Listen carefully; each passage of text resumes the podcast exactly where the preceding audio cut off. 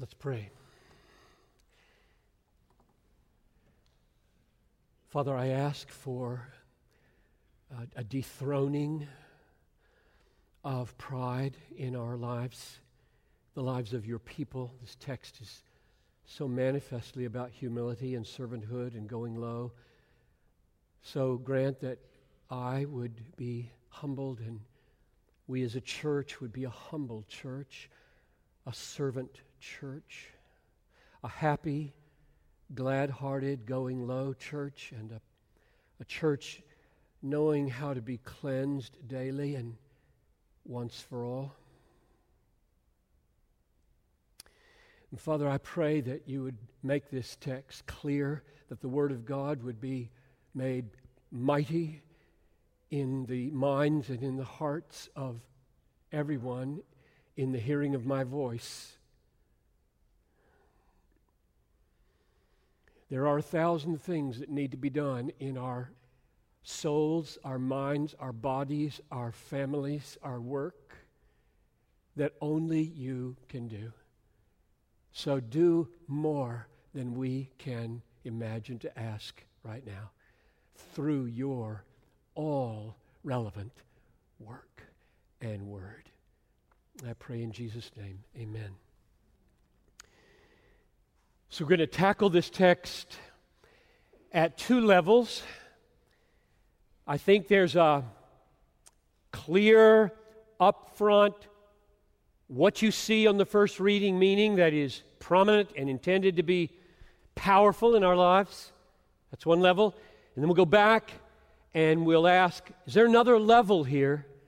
Is there something else going on besides what you get the first time through? So that's the way we're going to go about it. I think the first time through, everybody should be able to say, yes, that's just right there on the surface and clear and applicable to my life. So, verse 1 is a banner flying over the ministry of Jesus, past and future. There isn't much left, about a day. Three years gone by. It's Thursday going to die tomorrow morning. And this verse is flying between those, telling us what's that been about and what's this going to be about. So let's read verse 1. Now, before the feast of the Passover, when Jesus knew that his hour had come to depart out of the world to the Father, so here's the glint, the glimpse backward. Having loved his own who were in the world, and here's the glimpse forward He loved them to the end. So, John waves this flag, this banner, right here at the end of the public ministry and the beginning of these last hours to say, What's this been about? I've been loving my own, and I'm going to love them to the end. This is, a, this is the peculiar saving awakening, begetting, guiding, protecting, covenant love for his own. This is not a denial of a love for the world. John 3:16 is still in the book. This is not what he says. I've been loving my own, and I mean to love my own to the end, just like a husband has a wife, and he's not against other women. Jesus loves his own bride.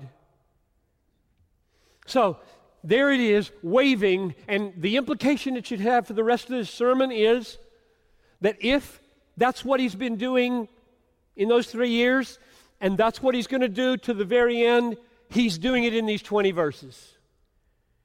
And if you're his own, hear him loving you in these 20 verses. That would be my immediate application of the first verse. If he's doing it to the end, this is starting now, and these 20 verses and these next 40, 45 minutes of my talking are, are his loving his own. You could become his own if you're not by believing on him while I talk. And if you're already his own, like Kenny prayed, and maybe someone prayed at the other services. God, help us to feel that it's not just us you love, but me that you love. Galatians 2:20. What is going on in these 20 verses? I'll tell you what I think is going on up front, first level. I think Jesus is giving us an acted out lesson, an example of the kind of person we should be if we are going to be his representatives in the world. Now, where do I get that? I get it by starting at the end and working backward. Go with me to verse 20. Truly, truly. So when you get that double serious, true, true, amen, amen, yes, yes, you know something significant, weighty, summary like is being said. Truly, truly, I say to you, whoever receives the one I send receives me. And whoever receives me receives the one who sent me. That's amazing. So I'm going to send in just a few hours. I'm going to be done. He'll be saying later, as the Father has sent me, so send I you, chapter 20. But now, just a few hours, this is coming true and I'm going to send you with my name, and I'm going to send you in my authority, and I'm going to send you with my word, and you will represent me, and I'll be in heaven the rest of this history until I come again. And if they receive you, being sent as in, in my name, in my authority, with my word, when they receive you, welcome you, they receive me. To as many as received him, gave he power to become the children of God. That's an awesome thing. To receive a representative of Jesus is to be saved. It is to be a child of God, to welcome one who bears the name of God, embodies the truth of God, speaks on the authority of God, and you say, Yes to you, yes to your word, yes to your name. I welcome you means I welcome your Lord Jesus. Not everybody's fit to do that. That's what this text is about. What kind of person is fit to do that? That's what this is about. That's why it ends where it ends on verse 20. Truly, truly, I say to you, whoever receives the one I send receives me. Whoever receives me receives God Almighty. These are staggering words. Only a lunatic talks like this. Or the Lord of glory. So, what kind of person ought these 12, it's still 12, ought these 12 to be to carry this out? And the answer on the first level is crystal clear. There's no debate about what's first order preparation for being this kind of person? And the answer is the kind of person who goes low in humble service. The kind of person who is not puffed up by the rank of representing Jesus. Wanting everybody to know and lording it over others and feeding off of their commendations and praises and compliments, that person is not qualified to represent Jesus. They go low in humble service. So I would, I would generalize the point like this Christians of high standing, and I'm going to come back and argue that's all of us but especially those who have some office or role, like a father or an elder, a pastor, or any kind of leader, but all Christians, Christians of high standing, should give themselves gladly to low serving. Christians of high standing should give themselves gladly, I'll come back to that, to low serving. I think that's the point of the text. If God has called you to something high, which He has, go low. And we will see shortly that that's all of His children. Let's watch Jesus make this point now in an acted out lesson. Verses 2 and 3, John describes how high Jesus is. Because he's going to go low, but to feel the wonder of the low going and to model it in your ranking life, you need to see how high he was. During supper, verse 2 during supper, when the devil had already put it into the heart of Judas Iscariot, Simon's son, to betray him, Jesus, knowing, very conscious that the Father had given all things into his hands. what a magisterial Christ we have. And he knew it. He knew it. If anybody deserved to be served, this is the man. Jesus, knowing that the Father had given all things into his hands and that he had come from God and was going back to God. So, there it is. There's the description of the highness of Jesus. All things in his hands, from God, going to God, opposed by the God of this world as strongly as he can oppose anybody. His rank is supremely high. That's the point of those two verses. Now, verse 4. Here's how low he goes. He rose from supper. He laid aside his outer garments. He didn't have to do that. Nothing's more humbling than to be seen in your less than best clothes this would be among those. He rose from supper. He laid aside his outer garments and taking a towel, tied it around his waist. This is the work of a slave. Then he poured water into a basin, didn't have anybody else do it. He began to wash the disciples' feet and to wipe them with the towel that was wrapped around him. Now, drop with me to verse 12, and let's just get his explanation of this right away. We don't have to wonder what's going on, what's he trying to say, what's he doing. He tells us right out in verse 12 following. When he had washed their feet and put his outer garments and uh, and put on his outer garments and resumed his place, he said to them, Do you understand what I have done to you? You call me, in other words, you recognize some height, not all of it, but you recognize some, teacher and Lord, and you are right. That's who I am. I am very high and I'm over you, that's for sure. For so I am. Verse 14 If then your Lord and your teacher, I, if I then, as your Lord and your teacher, have washed your feet, from my high standing, I've gone so low, then you ought to wash one another's feet. You go low. For I have given you an example. There's clear what he's saying he's doing. I've given you an example that you also should do just as I have done to you. Truly, truly, I say to you, a servant is not greater than his master. And watch these next words because they relate to verse 20. Nor is a messenger greater than the one who sent him. That's where we're going. I'm going to send you shortly.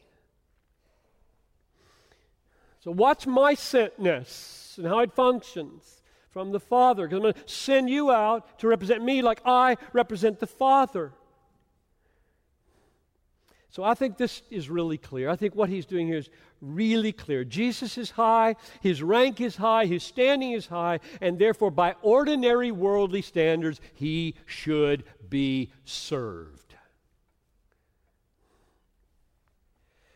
And he contradicts ordinary worldly standards. And we should also, the Christian life should be a life of antithesis often, contradiction often.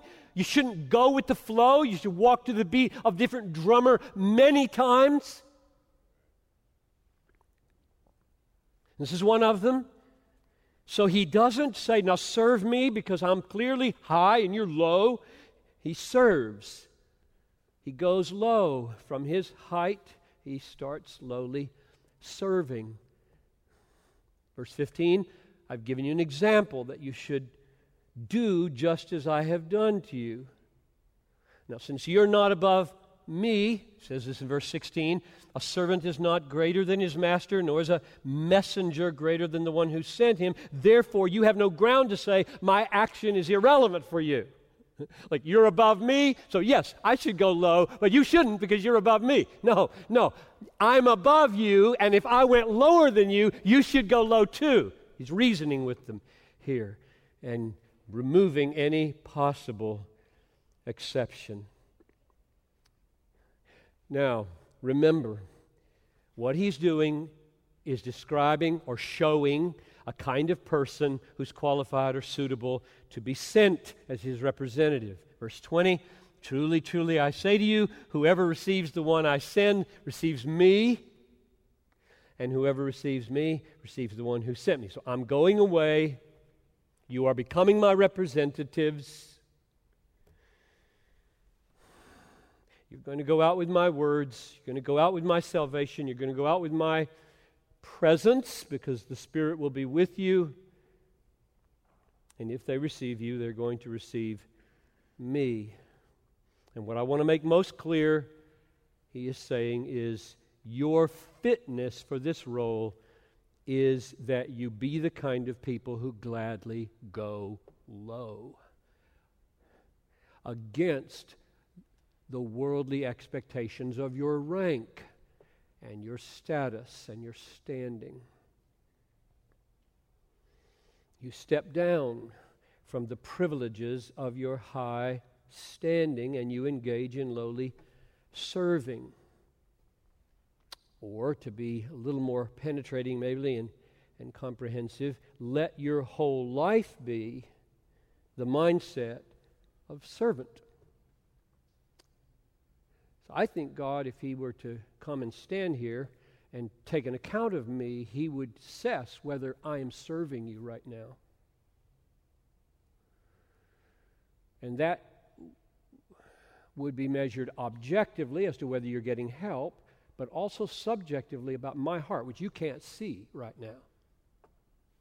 You don't know whether I'm feeding off your presence and praise and thus lording it over you and using you to stoke my ego by this sermon, or whether I have, by some measure of grace, been able to crucify that and actually delight in serving wanting, yearning, authentically longing that I be of use to you here.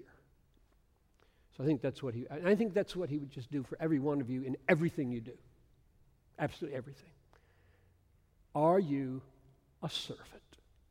E- even if you're a supervisor at work, an owner, a manager, he would, he would ask, is, has this text sunk deep enough into you so that your mindset in the use of your place at work, the use of your role at home, is a servant use?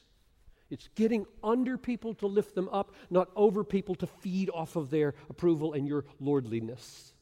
That's, a servant goes under to lift.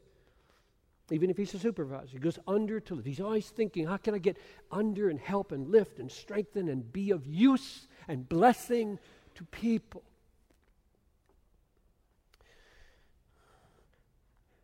So he wanted to make it crystal clear what kind of people would represent him. So, yes, disciples, yes, 12, you have a high calling. I mean, verse 20 doesn't get higher. I don't think it gets higher in the universe than verse 20. But no, you're not qualified for it. If you need to hold on to those honors, hold on to those prerogatives of rank use people and puff yourself up with that standing as a representative of the King of glory. No. The qualified people are the lowly, the humble, the servant like, the self denying. Now, that's clear. That's the main point. What is he doing in verses 18 and 19? Jesus feels the need to say something about Judas. If he's about to send out the 12 as his representatives, we have a problem because Judas is not worthy. He's not fit. He's not servant like. He's selfish. He's greedy. He uses people. He will use Jesus for 30 pieces of silver. He is not worthy. He needs to be dealt with. Some word needs to be said. You're going to send these you're going to send these people out. He's there at the table. So, verse 18. I am not speaking of all of you. That must have landed with amazing quietness. I know whom I have chosen. Well, you chose Judas. He's not talking about that kind of chosen. But the scripture will be fulfilled. There's a script for this night written 700 years ago. He who ate my bread has lifted his heel against me. So one is sitting at my table, he's going to betray me, he's going to lift his heel against me. That hasn't happened yet. It's got to happen. It's in the Bible. God ordained it. I am telling you this now before it takes place that when it does take place, you may believe that I am He. The He isn't there, but it's an okay translation. So we'll come back to that in a minute. No, Judas does not contradict the point of the text that he's going to send out people who are fit and qualified with lowliness and and brokenness and who are learning the lessons. You're not very good at it yet, but they're learning the lessons of, of humility and lowliness and not putting themselves first. Scripture must be fulfilled, though. There must be a betrayer, one who sits at the table, shares the bread, and raises his heel. God designed it in eternity. He prophesied it in the Old Testament. Jesus knew it when he chose Judas. You believe that? He knew this would happen when he chose Judas. I'll, I'll read it to you in case you don't believe it. This is John 6 64. Jesus knew from the beginning who it was who would betray him. He laid eyes, he stayed up all night to pray about this choice. And I wonder if the last six hours of that wasn't Judas. Really, Lord? One of these that I choose is to be of that sort, not chosen. I'm to choose a not chosen one. The point of verses 18 and 19 is not just that Judas is no slip up, he will be dismissed in due time. He's not a slip up in the plan. He's part of the plan. That's, that's part of the point. The rest of the point is Jesus choosing him, using him to bless, and then knowing, knowing his sinful acts means Jesus is divine. Now, I say that because he says, I am telling you this. This is verse 19. I am telling you this now, namely that Judas is going to betray him.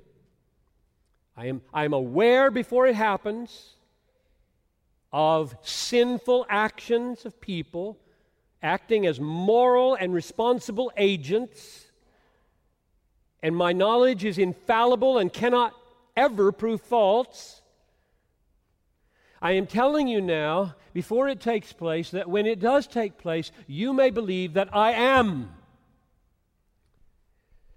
And I think, whether you translate it I am or I am he, well, who's he talking about? The I am is from Exodus 3:14. Moses says, "Who shall I tell them sent me?" And God says, Tell them, I am sent you. I am who I am. Yahweh is built off the verb I am, the name of God. Jesus is saying here, my dealing with Judas, the way I deal with him, and my knowing of what's coming down to the silver coins is divine. I am. Which means that the function of these two verses is to say, when he went low, he was coming way down. This is Philippians 2, right? Let this mind be in you, which was also in Christ Jesus, who did not count equality with what? God to be grasped, but emptied himself, becoming a servant, a slave Paul builds out of here that theology. Jesus is claiming to be God, and he came all the way down to slave status right here at this. So, who is fit to be the representative of Jesus in the world? Not Judas. Those who gladly from the heart, gladly go low in service, longing to see others blessed, not using others like Judas did. So I said the word gladly. You'd expect that? Is that in the text? The kind of people who are qualified to be the representatives of Jesus are not just those who begrudgingly go low. Oh, how many of us have done that? You know, the wife asks that we do something that we don't ordinarily have responsibility of doing, and there rises up, that isn't my job. That's not gladly going low. That's begrudgingly going low. That's not qualified. You, don't represent Jesus when you do that. So, where am I getting this word gladly? In the text. And the answer is verse 17.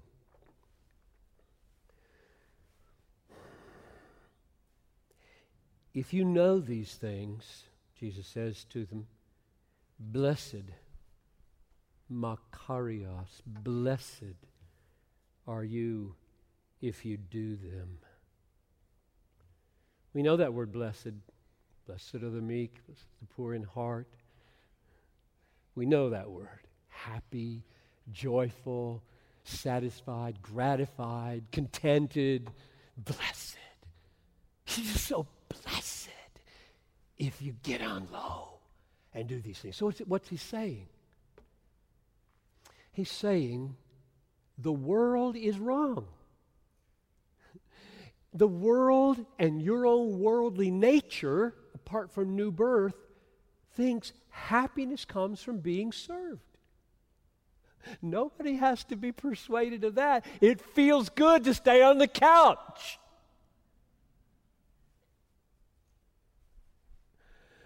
But joy doesn't come that way. Just brief, fleeting physical comforts come that way. You don't sleep better for having sat on the couch all night while she serves you like a slave.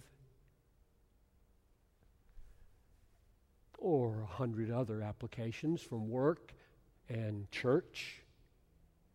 The world believes, feels deeply, we all do in our fleshly nature, it is pleasant to be served. Really pleasant. It's not blessed. It's not joyful. It's not deeply sweet. It's not awesomely satisfying. It's not wonderfully gratifying. No, it's not. Oh, what a gift he's giving us here. And are you with me in thinking? I mean, I, I never thought this before my preparation for this that Jesus is quoted only in one or two places outside the Gospels. You remember one of them? Acts chapter 20, verse 35, where Paul is talking to the elders, the church of Ephesus, and telling them to work hard to bless the poor, for the Lord Jesus said, It is more blessed to give than to receive. And everyone wonders, where did he say that? If I had to vote, verse 17, John 13. It's the point whether he said it in those very words or not. So, yes, I am saying that the point of this chapter so far, 1 through 20, is to be suitable, to be fit, to represent Jesus in the world so that when people receive you, they receive Him. You must be the kind of person who gladly goes low in the service of others. That's what I'm saying, because that's what the text is saying. So there's level one, and I think it's really clear. Now, there's another level, I think, that's less clear. So, level one is this just sense of I'm summoning all my representatives in the world, all my followers, all my Father's children, that insofar as they bear any role in representing me at all, they be this kind of human being, namely, they gladly go down low, get under people, and lift them up, rather than lording it over people and getting the strokes that some power trip brings. Now, you will probably have noticed what verses I have skipped. All right? Which ones haven't I read yet? Namely, verses 6 through 11. These are the verses where Peter says, No way are you going to wash my feet. And Jesus has to deal with this problem character. His lesson is being wrecked here, or is it?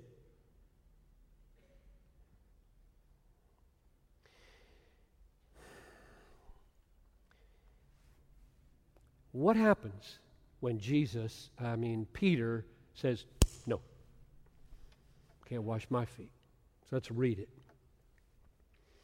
Verse 6 He came to Simon Peter, who said to him, Lord, you wash my feet?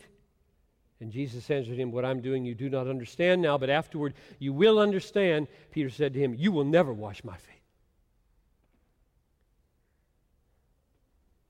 And Jesus answered him, If I do not wash you, you have no share in me. Simon Peter said, Lord, not my feet only, but my hands and my head. Way to go, Peter. Jesus said to him, The one who has bathed hmm, doesn't need to wash except for his feet, but is completely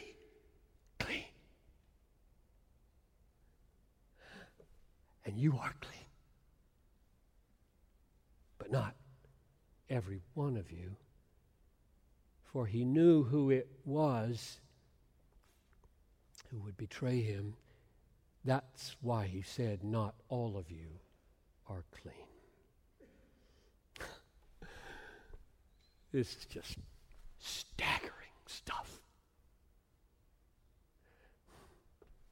Okay, Peter says, You will never wash my feet. Now, Jesus could have simply said here, Look, Peter, you're wrecking the illustration. Just shut your mouth, sit down, let me wash your feet. I'm making a point. Don't ruin the illustration. And I think Peter would have done it. And that's what he probably would have said if point one namely the last 34 minutes of this message, if point one was, was the only point of this story.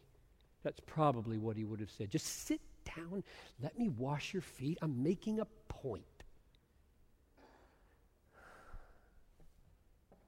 And he blows me away by saying, verse 8, if I don't wash you, you have no share in me. You're a Judas.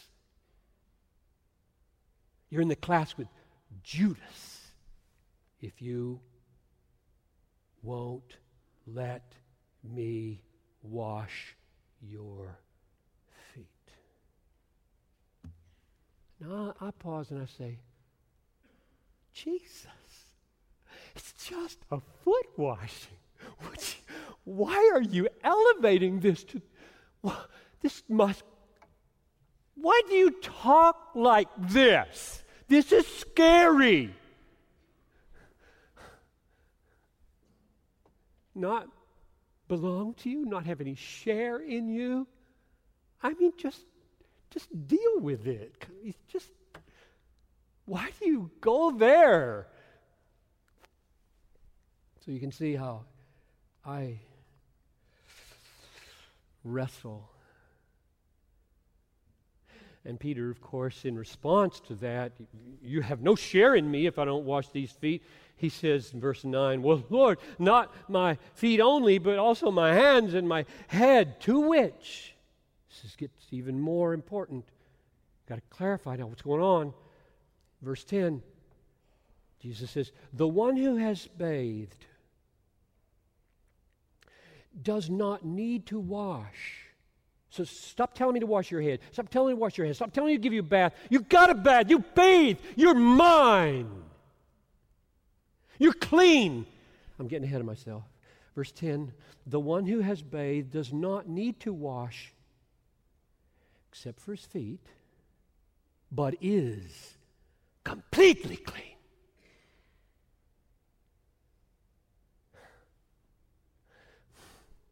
So, why does feet need to be washed? And you, this is plural you now. Can't see that in English. It is. But it includes Peter. You are clean, but not every one of you. Oh, now we know clean is really big. All right? Clean is those who are not like Judas. We got 11 clean guys and one dirty guy. We got 11 elect and one non elect. We got 11 born again, children of God, sons of light, and one son of perdition. That's what he's saying in verse 10 at the end. You are clean, but not every one of you. For he knew who was to betray him. That's why he said, Not all of you are clean. So, so clearly, he's not talking mere foot washing and mere uh, illustration of humility anymore. This is salvation and damnation.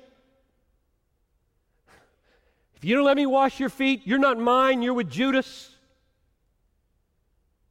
So don't be like that. You're already clean. Let me wash your feet. You're totally clean. Let me wash your feet. If you don't let me wash your feet, You're not clean.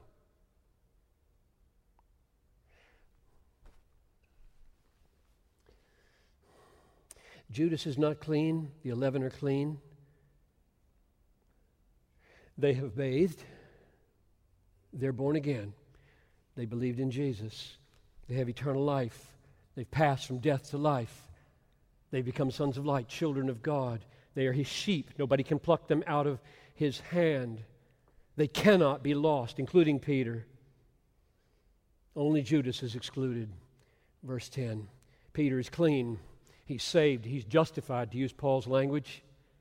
So, what did Jesus mean at the end of verse 8 or near the end? If you don't, if, if, if I don't wash you, you have no share with me. When the issue is his feet.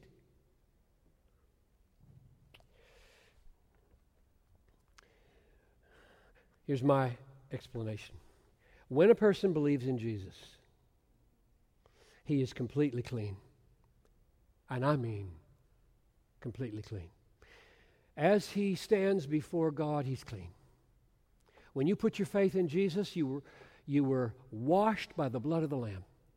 Just read that in Revelation today.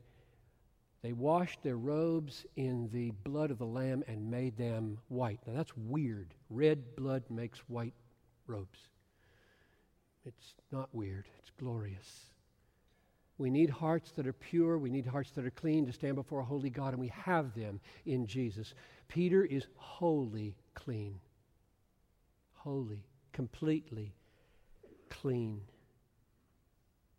The repeated necessity for washing feet represents our daily confession of sin and turning to Jesus for ongoing applications of what he accomplished on the cross for us. This sounds familiar from any other part of the Bible? You say you have no sin, you lie and do not do the truth. But if you confess your sins, he is faithful and just and will wash your feet.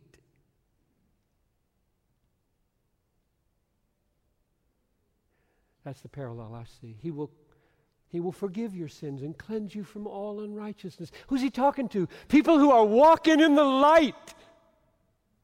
That's 1 John 1 9.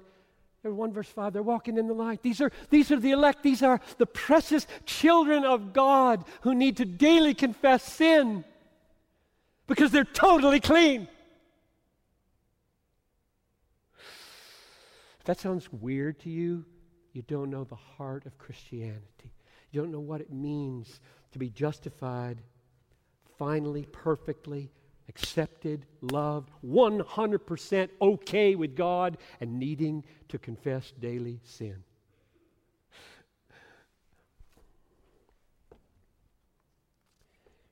I think that's what Jesus is doing with Peter here. If we say we have no sin, we deceive ourselves and the truth is not in us. If we confess our sins, he's faithful and just to forgive our sins and cleanse cleanse us from all unrighteousness. So this, this is a picture of Peter's mistake. What he failed to realize was even though I am completely clean, verse 10,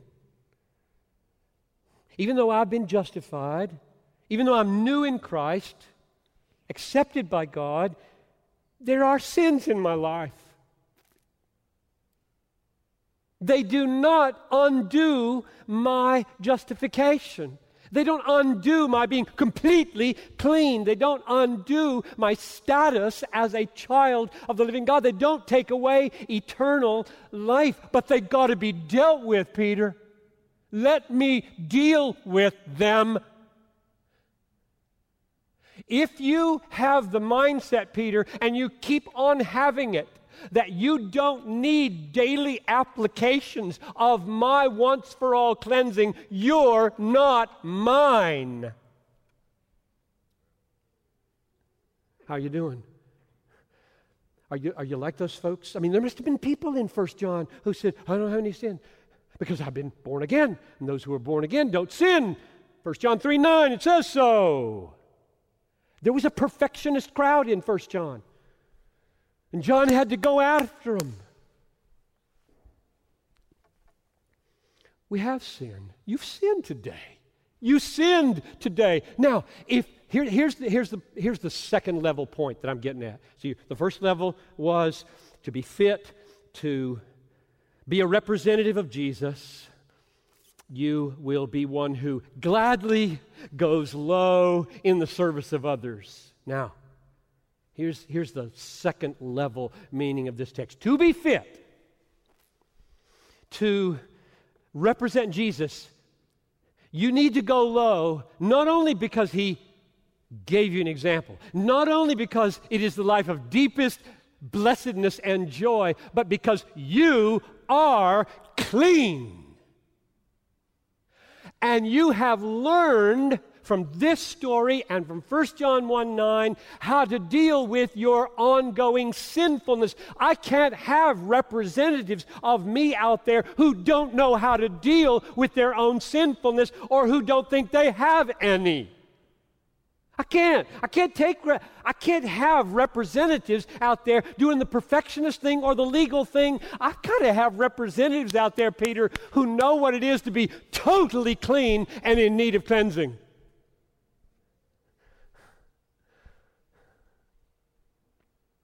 So, there, there's more than one level going on here. Let me let me close like this. I would uh, want to exhort all of you as those who have incredibly high standing in this world. And you, you, you may feel like, I have no standing in this world, I just lost my job. I'm on the dole. I don't. You may feel that way. No, that's not true. You, Christian, are foreknown before the foundation of the world, predestined to be conformed to the Im- image of His Son, called out of darkness into His marvelous light, justified before Him so that there is no uncleanness in you in His sight and your glorification at the end, where you will shine like the sun in the kingdom of your Father, is so sure. Paul says it's virtually done. You are glorified. You are a child of God.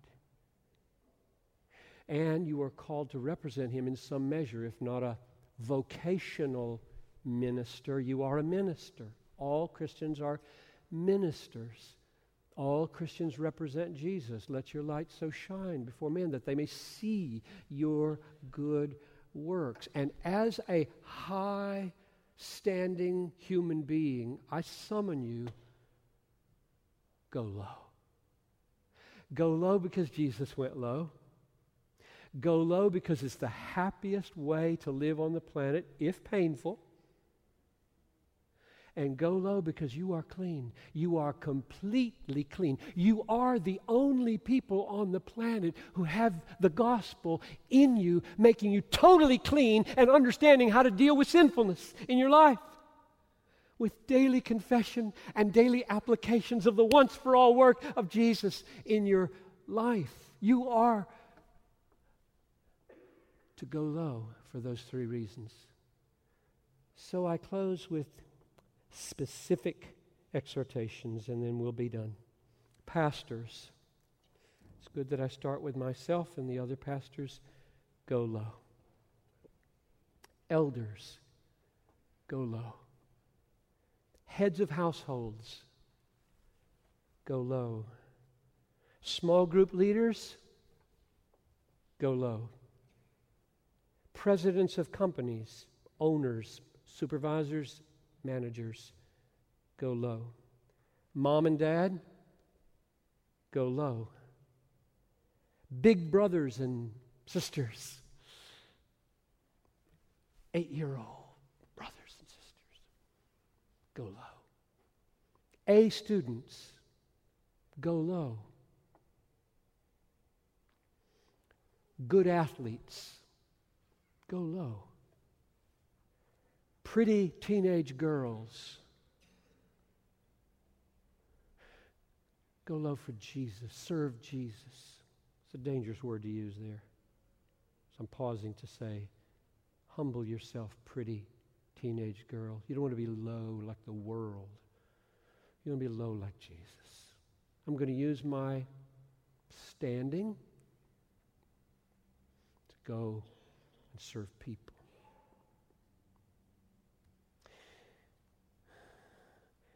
Every Christian go low to represent the Savior, to know his joy, and because you are completely clean. Let's pray. So, Father in heaven, I pray now that the, the gospel of being right with God by faith alone and being completely clean because we've been bathed once for all by union with Christ and the blood of Jesus covering us completely, that this would so grip us that our ongoing stumblings, our ongoing sinfulness would not undo us or make us say to Jesus, You're not going to wash me. Oh, come, Jesus, daily. Apply your blood. Apply 1 Corinthians 5 7. Cleanse out the old leaven, for you really are unleavened. Let Jesus wash our feet, Lord Jesus. Let him wash our feet. May we be so humbled that our feet are ever being presented to Jesus for his ongoing cleansing. Make us suitable representatives, we pray. In Jesus' name, amen.